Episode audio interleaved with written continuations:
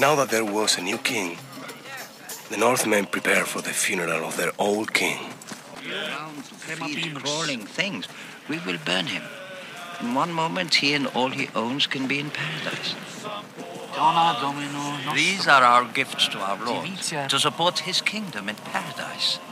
To take with him. Ecce patrem video. Lo, there do I see my father. Lo, there do I see my mother, my sisters, and my brothers. Lo, there do I see the line of my people back to the beginning. Lo, they do call to me. They bid me take my place among them in the halls of Valhalla, where the brave may live forever. She will travel with him. You will not see this again. It is the old way. That was an Old Norse funeral being translated to Ahmed, played by Antonio Banderas, in 1999's criminally underrated The 13th Warrior. This week, we're talking all about Vikings in our review of Robert Eggers' new historical action adventure film, The Northman. We don't know what we're doing, we're just talking about films, and films are better than people. I'm Sam. And I'm Lawrence. How can you sleep on a time like this? The Allfather rolled the skein of your life a long time ago. Go and hide in a hole if you wish. But you won't live one instant longer.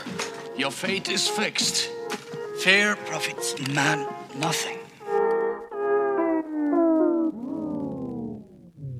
So, this week we watched The Northman, and Sam's going to tell you the plot. Amleth is the heir to the throne of King Aurvandill's dominion. However, his uncle murders his father, takes Amleth's mother as his queen, and commands the kingdom. After years in a barbaric Viking horde, Amleth disguises himself as a slave and travels to his uncle's new province in Iceland, where he aims to avenge his father and reunite with his mother. Or, as a haiku, a vengeful Viking sneaks and slashes for honour. Bodies by Odin. Bodies by Odin. Yeah, that's like Bodies by Odin because they're everyone's like so bloody ripped. It's like Bodies by like you know like like posh LA gyms like are always like Bodies by whoever. Yeah, I just thought it sounded like a just- fragrance. you know, like bodies. this film does have a smell. Yeah, bodies by smell Odin. of sweat and mud. So I guess like Odin's like some sort of designer. Kind of is. That that final bit was just a reference to how masculine everyone is and ripped in particular Alexander Skarsgård is. Was it wasn't what I was focusing on the film. Well, you know, maybe a bit. You know, you sometimes you just come out of the cinema and you just feel like maybe you should renew that gym membership, you know, or something. Like you come out of it and you kind of want to maybe just maybe just see if you could dust off that old six pack goal and just you know push it to the limit, push your body to the limit. Yeah, I mean, I always think actors who probably do want to get into shape might choose a project, like an action project like this, where it's in the role to have a six pack. So it's in the sense that you might not like the film, you might not like the director, you might not be getting paid very much, but it forces you to get into shape, and therefore, you know, you get an amazing body for about six months. or, or you get the studio to pay for it. Like, get the studio to pay for a couple of like high profile personal trainers and everything, and then bang, you know, your beach body ready. Yeah, works the other way too, because if you wanted to put like play a really fat person, just eat like the worst junk food in, in the world. Those would be the roles I'd pick. I think if I was an actor, I'd be like, oh yeah, this you, you need me to you know eat lots of junk food and pasta for this role, and really like, but yeah, all right, well, my, my- uh, you know, I'm I'm loyal to my method, I'm loyal to my art. If I have to eat you know three tubes of Pringles a day and Burger King, then I'm definitely down. Yeah, there, if there is anyone out there listening that wants wants to give me a role, something like that, where I have to eat a lot, then then please do get in touch with the podcast. I'm I'm more than happy to you know sacrifice my body for for for a role like that. It's very important to me. Yeah, well, unfortunately, we can't show you Alexander Skarsgård's abs, but um, here he is in a clip of The Northman. For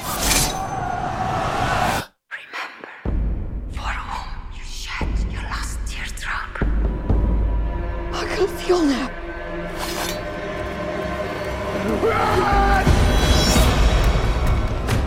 I will avenge you, father! I will save you, mother! I will kill you, Fjölnir! I will avenge you, father. I will save you, mother. I will kill you if you let Right, so uh, The Northman is the latest film from uh, Robert Eggers. Eggers. Eggers, who we'll be referring to as Eggers, Eggers, throughout yeah. the podcast. A very satisfying surname to say. Very satisfying surname, to say. And he is the director of The Witch and The Lighthouse, which are kind of two quite atmospheric, like horror slash thrillers, which are very, very stylized and very memorable. Very of this. distinctive, yeah. Very say. distinctive. So he's become a very celebrated independent director, um, working under A24, which of course one of the um, most famous distributors and uh, production companies of um, of that independent world. So so yeah, it, I'd say this film was quite highly anticipated. It was. Uh, how did it measure up for you?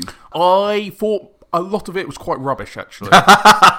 Maybe that's a bit extreme. Uh, I don't think I'd say this was a bad film, but I was Well, even of all those six packs and everything. Yeah, uh, no, I mean, I was just pretty underwhelmed. Um, it was incredibly violent. I don't think I was ever bored throughout the film, but yeah, there was something that um, failed to engage me really. I, I mean, I don't, not quite, quite sure what it was. I did find the whole revenge plot pretty dull, pretty boring. Okay. But this isn't a revenge thriller. I'd say this is more of like a historical thriller. No, historical thriller is like the wrong way to look at it, but. It's a, it- like an historical action adventure. Yeah. Um, maybe I'm trying to find. I'm finding it difficult to come up with the right genre for it. Well, actually, I'd describe it as like a, a legend. I mean, I think this is a Norse legend in the in the purest sense, and I, I think that's that's really great about it to see that kind of mythology brought to life. I don't want to keep talking about their their, their bodies, but this is just going to go into it. So you, you have these kind of hulking, noble barbarians, you know, a sense of honor uh, and a spirituality linked with fate and justice and honorable battlefield deaths, and they're engaging in, in brutal poetic machinations and combat in the bleak Scandinavian wilderness. I mean, this is the ultimate Norse legend i- in a lot of great ways. And, I, and Eggers is a great director to bring that to the screen. And I I don't think I was disappointed by the film. I wouldn't describe it as rubbish in any terms, but I did find it quite unsatisfying in a lot of ways. And I guess we're kind of going to get into that, right? I mean, I think the film starts quite intensely, uh, Mm. which I think is the idea because it does, and I guess it sets the tone straight away. But by intensely, I guess it means you've got these actors doing these quite risible Scandinavian accents, and obviously with Alexander Skarsgård, that's it doesn't become too risible because that is his accent. Yeah. but I think everyone else is kind of Anglo-American, and them doing this slightly strange English with a Scandinavian accent doesn't quite work for me. So that probably got in the way a little bit. Obviously, not um, a huge catalyst for for making this film not particularly good, but I just found the idea. There's also quite a strange um, Nordic ceremony that goes on, which again takes you out of the film straight away. But I guess he's trying to like make it as authentic as possible. Again, you've talked about this idea of a Norse legend, and by having this kind of very trippy, hallucinogenic ceremony is probably a part of that um, because you know they were fixated with gods and and mythology as as, as you were mentioning. But yeah, I, I never quite got over that slightly ludicrous start. Um, and as the film gets increasingly more violent, I kind of just you know zoned out a little bit, and yeah, perhaps wasn't as with the film or completely focused as I should have been. I, think that's interesting. Uh, that's not really what put me off about the film. I, ju- I just think that there just isn't much depth to it, which isn't necessarily a problem because I think the film's really successful in what it's trying to do. Like I say, it's this legend. It's this it's this kind of Norse legend brought to life, which means that there's all these all the things that I've described, but it just doesn't ever really want to say anything about the period or challenge the way that they tell the stories or, or, or anything that you see. And I mean, that makes it more authentic, right? But Because there are no there are no heroes or villains. Are no, there? there aren't. It's it's quite uh, sociological in a way, and it's that these are characters in this world that's completely immoral, completely sexist and violent, Yeah. and essentially it's survival of the fittest. I guess one of the more interesting ideas it explores is this idea of a slave. Because Right. actually, we see Amleth's dad, or he's taken slaves. He comes back and has conquered another kingdom, has, t- has taken their slaves, or hmm. made people these slaves. You see that right at the Right at beginning, the beginning, yeah. which is re- which is an interesting choice. And then obviously as the film goes on, the idea of being a free person and being a slave is it, it's sort of one day you're free. And it, it kind of flips so quickly. Yeah. I think that's quite interesting that in this world, without any real peace or, or freedom, it's all just kind of hierarchical. that any sort of you know average person could suddenly slip into that um, that imprisonment. Yeah, Th- that is interesting, and, and what people are kind of slaves to, or you know, because in some ways. Amleth is kind of a slave to this path of vengeance that he's on, and, and, and everything else. But you know, the problem is, is that there are these interesting elements, and like, and if you want to talk about the morality and stuff, there is all this like brutality uh, in it. You know, you're going to see not just slavery, but also like robbery and, and murder and burglary, but also a lot of sexual violence as well. I mean, it's it's framed as cruel, always framed as cruel, but part of the world that they're in. They're, they're writing a kind of legend with some historical basis, but Eggers just seems more interested in writing a legend, you know, within that world, but not exploring much further than that. I mean, ultimately, it is a story about revenge, and they, they, they start it with this voiceover that makes it feel like somebody telling a story at a fire, and then by the end, that, that myth, that legend is completed. And I, I don't think, despite all the things that these characters do, and even though they do characterize all these different people as, as good and bad and and there are no heroes and villains. By the end, you've got the sense of a great Viking hero and a great Viking tale. So, I mean, I don't really know what what you pull out of that. You know, I, I think that the endings of like The Witch and The Lighthouse make you feel that there was a twisted nature to to the worlds that those characters were in, and there was something being uh, explored, something being subverted, something being turned kind of inside out, and there was something interesting about that. But I don't get that in the Northman. I cannot escape my fate. I guess what we see in the Northman is that yeah, it's a historical drama, but it has lots of sort of magical. Uh, segments in it. Yeah, it so does. you kind of have this. You have this ceremony, and that ceremony involves this kind of this image of a tree of life with dead bodies and skeletons. But it's during that ceremony where you kind of got Willem Dafoe as this he witch, Mm. and he's kind of initiating uh, the young Amleth, um, and making him kind of being able to step into his father's shoes. And I kind of there there is that bit where it's Amleth has this out of body experience, Yeah. and then he goes into this tree of life. And what else was in that? Can you remember? Because Well, I think it was it was his- very distinctive imagery. Yeah, I think it was also kind of a, surrounded by this space and the kind of cosmic Yeah, yeah. stuff. I think that tree is meant to be Yggdrasil, which is like the Norse tree of life, Okay, at the yeah. center of the universe, and various people are entwined in it. li- Literally in its its branches and are linked to it via their their intestines and their innards and stuff, and you can also kind of see their family tree through Yggdrasil as well. That's kind of what else is in that sequence. Because it's well. interesting. Because as I said, it is a bit ludicrous, but it Mm. is very, very distinctive. And then later on in sort of Amleth's journey, he sees a Valkyrie ascending to Val- Valhalla, which Yeah, is kind of cool. like beautiful and striking in a way. And those are the bits that I enjoyed the most. Really, Mm. once I got past that slightly ludicrous ceremony, and we got to those other kind of uh, dreamy and sort of spiritual moments, I was kind of well. Actually, this is I'm enjoying this a lot more than the ultra violence. No, I, I agree. No, I, I enjoyed those bits more as well because I think I think the action was uh, okay. I, just wasn't like that blown away by it. But I mean, it is always it, it, it might not always be exciting, but it does always like feel really epic, and the the settings and the contexts feel really grand and operatic, and, that, and that's cool. But yeah, I agree. I like trippy stuff anyway, so like that that stuff was cool. I mean, the bit that I liked, I mean, I I think there was. um you know, this ties in with the supernatural stuff. Like, there's this sequence where uh, Amleth goes on a quest for a legendary sword and comes into contact with something that's supernatural. But then at the end of the sequence, it kind of goes back and shows a different, shorter version of events without the supernatural element. And it's almost like kind of saying, like, this is one way that this legend will be told. It's not necessarily saying that the supernatural stuff doesn't happen in the film, but there's lots of supernatural mythical stuff in it and it's just sort of leaving it ambiguous like is this stuff kind of happening or is there something else going on or is this just the way that someone is choosing to tell the story at one particular fireside on one particular night and Yeah, I, I can imagine that actually. That this is a story told over generations and generations of. and that's what they want to do and that's and i think they're successful in that so i, I do feel kind of a bit guilty criticizing northman because like I, th- I think it's good at what it does. I, I think the cast is really great.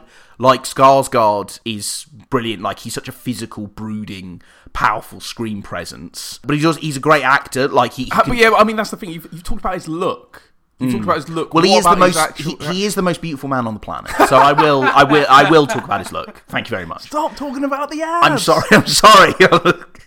um, but no, he can. He is a good actor. I think he can show vulnerability and a kind of subtlety. So he's really good as this epic hero. Uh, and I think Anya Taylor Joy, who's in it, is also has a lot of those strengths as well. I think they're a really good match, and they're both quite otherworldly, uh, which which fits. Um, Nicole Kidman is just brilliant. She's basically. I don't think I don't think she's brilliant. I've do, I really don't think it's the best role. Again, maybe it's the accent for me just Well- slightly getting in the way. There is a pivotal scene involving her, which would be include a plot spoiler. That's one of the more surprising elements of the film. It is. because it's so crucial, crucial, I guess it does sort of work, and that's where she's probably at her best. But I think through most of the film, I just found her a little bit dull and forgettable.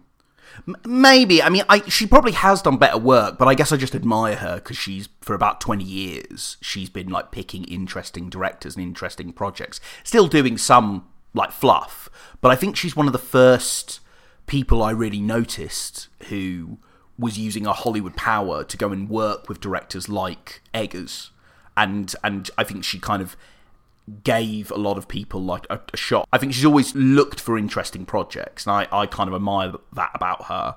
Um, also, I did want to marry her when I was six because she was in Batman Forever. So may, maybe I'm in love with most of the cast of the film. So maybe I'm not So best. you wanted to marry Nicole Kidman when you were six, and now you're 33. You want to marry Alexander Skarsgård. Skarsgård. A- absolutely, that's it exactly. Um, the so that's progression for you. Yeah. Yeah, I mean, I, I I think there are those twists in the in in the film, and you know, I think you could make the argument that that's where the kind of depth is, and I, I think that a lot of these myths and legends have those kind of twists and turns and like betrayals and allegiances and they change all the time due to love or ambition and, and whatever. I don't think it's taking itself out of the mold of the legend to do that. But i mean i I think my, my, my problem with it is that uh, again like it even though there is a moral ambiguity and a brutality to what a lot of these characters do it's never really punished or properly explored you you just finish the But that's the story. world, but that is but, the but world. that's the, The world, world. And that's fine. Like I say, there is nothing. I don't think there's anything wrong with that. Even a lot of the stuff we describe is completely immoral. We, we, you know, I'm more than game for like a historical action film. I'm in fact more than game. I loved Norse legends as as a kid, so I mean, seeing something this was really cool. But it's just. I just don't think that it's not really distinctive enough to make a big splash, and and I really felt like Eggers could dig a bit deeper if he wanted to, and it's a it's a shame that he didn't. He is though a director that likes to leave lots of pieces around and then lets you try and work out what they mean. Uh, He never wants to leave a kind of an absolute message in whatever is in his films. So They may- all feel like one big illusion, don't they? I mean, okay, so Yeah. I, I haven't seen The Witch. I have seen The Lighthouse, and that just feels like a bit of an illusion. Yeah. You're not quite sure what happened, what the character's actually seeing, and that's the same with with The Northman. So sometimes when directors do that and they make it too subjective, their their films, it becomes frustrating. Mm. But I don't think I ever found uh, The Northman frustrating. I just found it a bit silly in parts, really, and I could never quite take it seriously. But there are moments that do stand out for me. Yeah. Um, and I think that is important. I, I do think he's got. You'd say he was like an auteur, someone with a distinct style and a distinct look, and and yeah, and his his use of the same actors as well. Um, I kind of find that quite fascinating. The fact that he wants to use the same people in his films and make them all not. They're obviously all not in, set in the same world, but there is No. there is a relativity to them. There is. I think there is. And I think that he plays with different things like nature and everything. And actually, those are also some of the best things in this film. I think is that, like, he, when he's kind of becoming what they call like a berserker or a bear sark, I think in, in Norse mythology, which is where you would sort of try and become like an animal to become like a better warrior.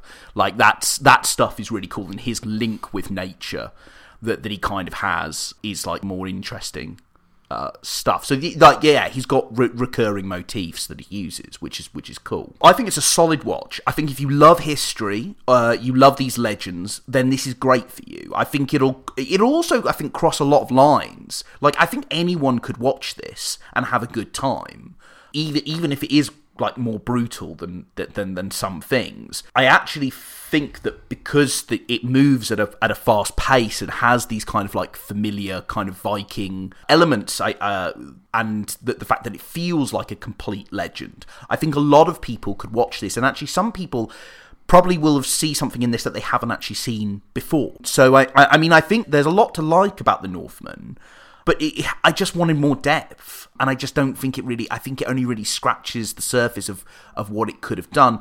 But I mean, it was successful in what it was trying to do, right? So I mean, I, I, I can't criticize it too much. I just maybe just left a bit not not quite disappointed, but just a bit unsatisfied. Yeah, I, I think it's a film from a, from a visionary director. Obviously, visionary meaning someone that is able to like have this kind of broad canvas on screen and create these really iconic cinematic moments. But ultimately, for for me, it just felt a little bit light in terms of story and plot. And and as I said at the beginning, uh, I do find that element of of revenge just kind of like a little bit dull and boring. And I've seen it's done in so many different films, in Okay. so many different genres that it didn't particularly grip me. Um, but yeah, I, I think some of the more transcendental moments are uh, is what I'm going to take away. And I Mm. do think other directors wouldn't have the bravery or have the flair to pull off something like that. So I think Eggers has done really, really well there. And yeah, it is like very pugilistic. And well, pugilistic just means violence, but I'm trying to make myself more clever. But yeah, it is just, and I think that's what considering like Vikings. You know, I, I there's there's more and more content about Vikings.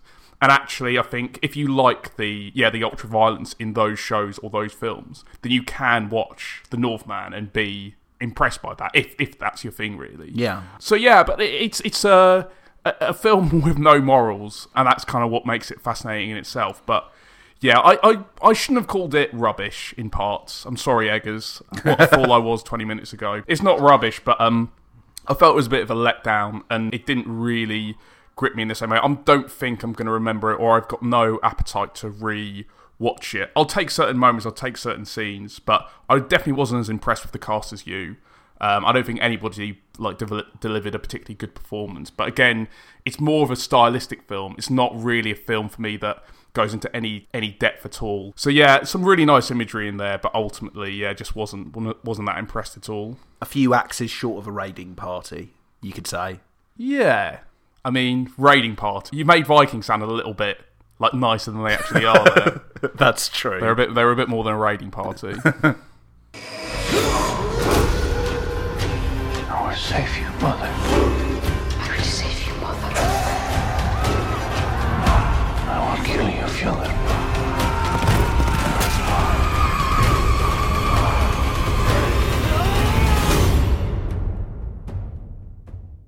If you like The Northman, should watch Gladiator from 2001. So Russell Crowe is General Maximus Decimus Meridius, commander of the armies of the North, father to a murdered son, husband to a murdered wife, and he will have vengeance in this life or the next. Or, well, you know, that's an abbreviated quote, but not not the full thing, but, you know. We don't have time for that. That's the story. That's I'm sure you're all aware of it.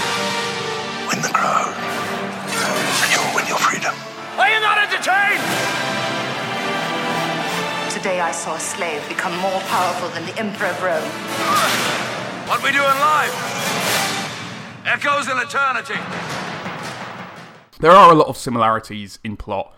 Like Maximus, Amleth's closest loved ones are taken from him, and like Amleth, Maximus reinvents himself as a slave to try and get to Commodus, played by Joaquin Phoenix, the new kind of Roman leader who um, who killed his wife and and crucified his son. Um, and so yeah, like the Northman, Gladiator's story is interrupted with violence and gore, whether in, in war or in gladiatorial combat. So yeah, you get your big, huge action scenes full of you know stomachs falling out and people getting their heads chopped off. So you you know that's like it as well. There, there's a macho sheen to both films with Maximus and Amleth, both alpha males and brutal soldiers in their own right. I guess you could argue both have violence forced upon them, and they sort of use that as a tool to enact revenge on their bitter enemies. The afterlife features prominently in both. So you've Mhm. got Amleth dreams of Valhalla, while Maximus has visions of his murdered wife and son in an Elysian field. Oh, actually, his um his wife is played by uh, Gianni Facio, who's Ridley Scott's uh, wife as well. All right. Yeah, which just made me think of Ridley Scott as Maximus. Can you imagine that? I'd love to see that. He'd be even more grumpy. Yeah, grumpiest man on the planet. He is. Uh, I've some- never seen him really talk about his films as any sort of joy or exuberance. He's pretty blunt in interviews.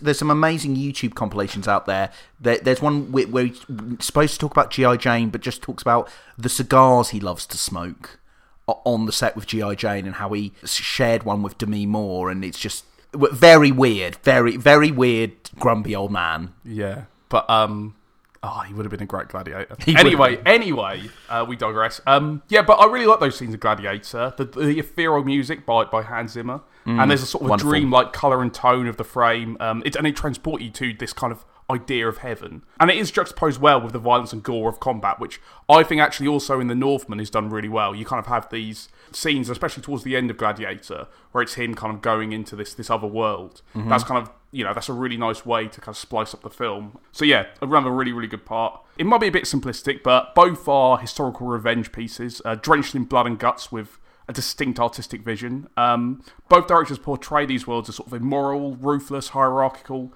But um, yeah, vengeance is definitely one of the central themes. So yeah, if you if you like the Northman, then uh, I think Gladiator could be a winner for you as well. I mean, it's great. I mean, I, I think I've seen Gladiator put on some of the the posters to promote the Northman, and I, I think they are really really similar. I think Gladiator has aged a bit, but I I know in, what, that- in what sense do you think? That? Well, I, I just think that it just looks a bit more ropey. It, it, it looks a bit more choppy. There's like certain like action scenes. Like I remember when he's like fighting the tiger, you can now clearly see when he's yeah. like when the tiger is just being like dangled a bit of meat and it just told to roll over rather than he actually like stabbing it. And it's like you, you know you could or, and it's just a, or it's just a shot of Russell Crowe going like and stabbing and then uh, like a tiger rolling over and so you know it's stu- it's stuff like that that kind of takes you out of it. Okay, You're yeah. starting to see the strings a little bit, but you know I, I I think the core of it is still something that's a lot of fun and it's still much beloved by a lot of people.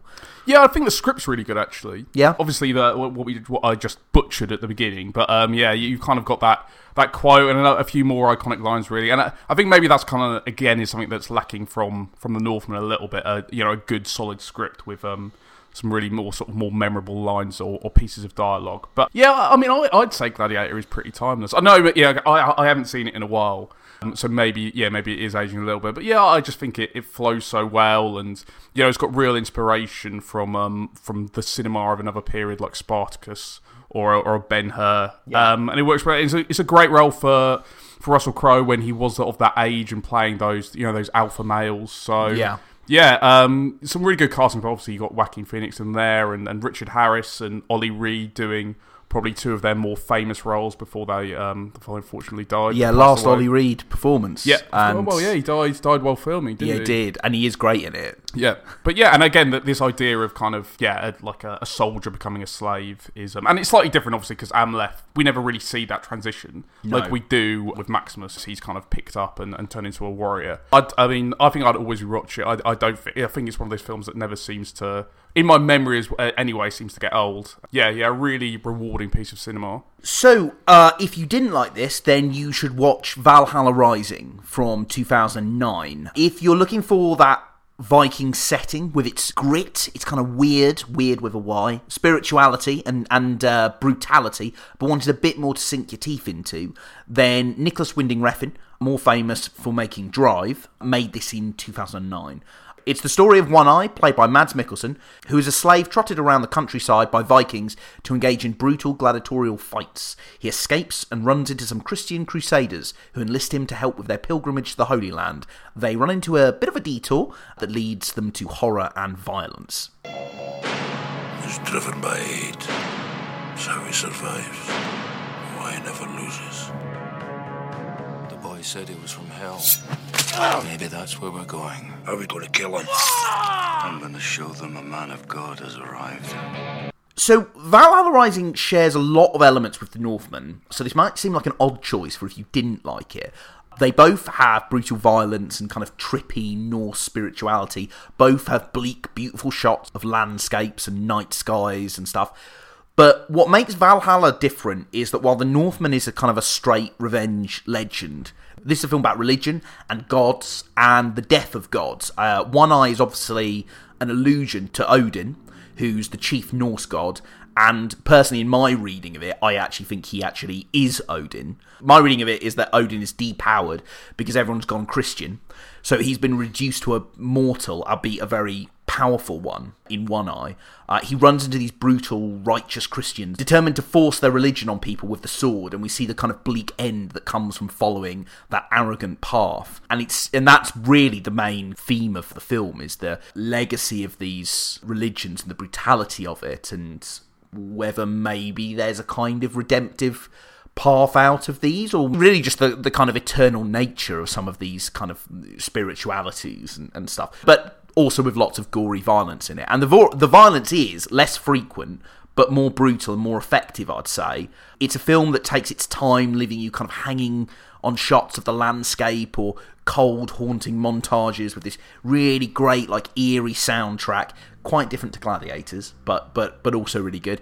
Um, Gladiator. Gla- sorry, Not- Gladiator, Gladiators, not Gladiator. The 90s TV show with uh, Wolf and that. Yeah. Uh, yeah, no. No, Um, the fi- yeah, the even the theme song, yeah.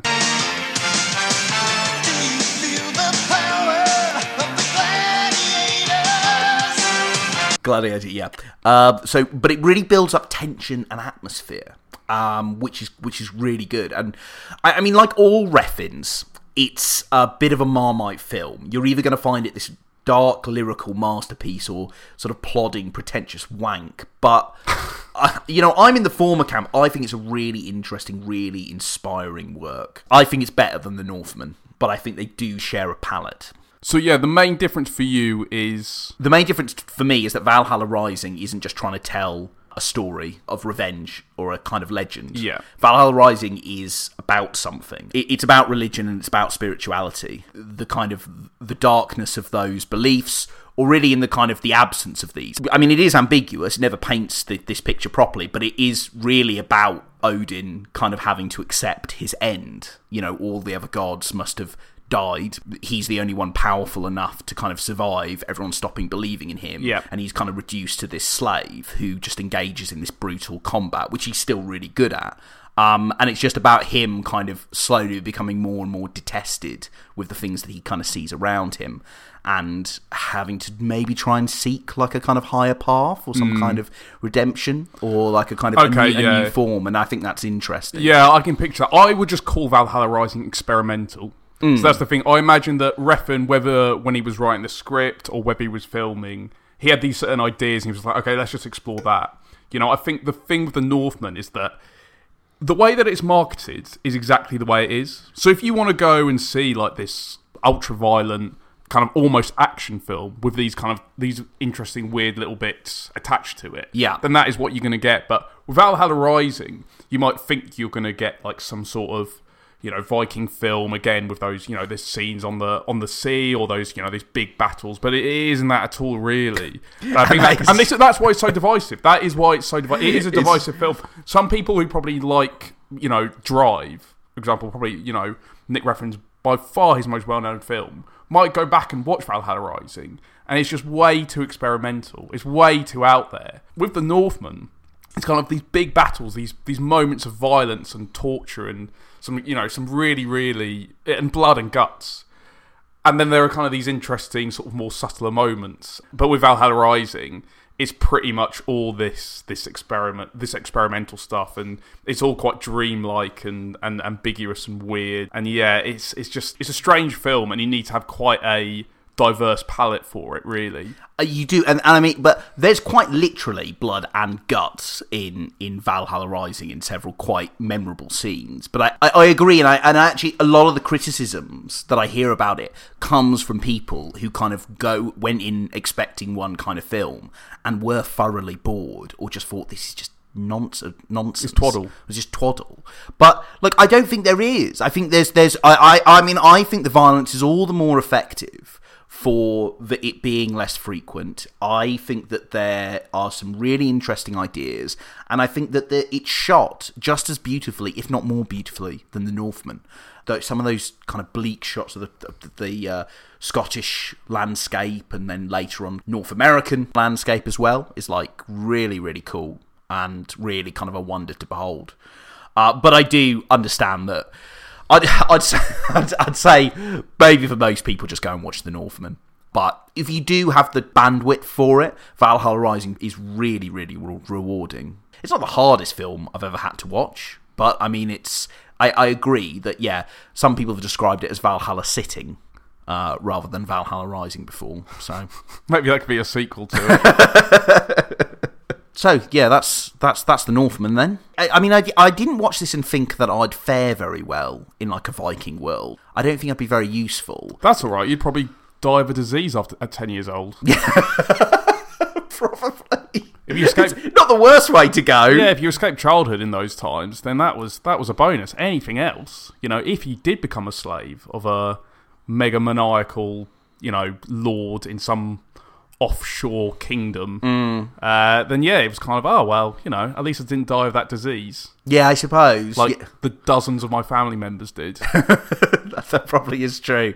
Yeah, I just just feel like quite exhausted with all that. I do like the look of some of the psychedelic drugs they were using. That those could be quite fun, but you know, you- you'd also have to be probably quite rich and powerful to get at them. So yeah, I'd have to work my way up the chain to do that, and for that. I'd need the super abs, and I just don't really have the patience to get the super abs. So, but maybe I just hope for like a benevolent lord, escape disease, benevolent lord, comfortable life as like a, a leather worker or something. and take psychological drugs. Yeah, yeah, now and again. You know, why not? Wow, I think that's yeah, that's quite an interesting take on history. Yeah. I still think I'd probably prefer to be in the 21st century. On, on balance, you know, Netflix and Domino's versus wearing a bear suit. Um, I'm going to go with the Netflix. And the chance, and the chance to marry Nicole Kidman. And the chance to marry the Nicole small Kidman. chance, but a chance nonetheless. the 21st century is definitely better. Thank you so much for listening to Films Are Better Than People. Be sure to subscribe on whatever platform you're listening to us on right now so you never miss an episode. We're on Spotify, iTunes, Google Podcasts, and SoundCloud. And don't forget to come follow us on Twitter at Films Are Better and like us on Facebook.com forward slash Films Are Better.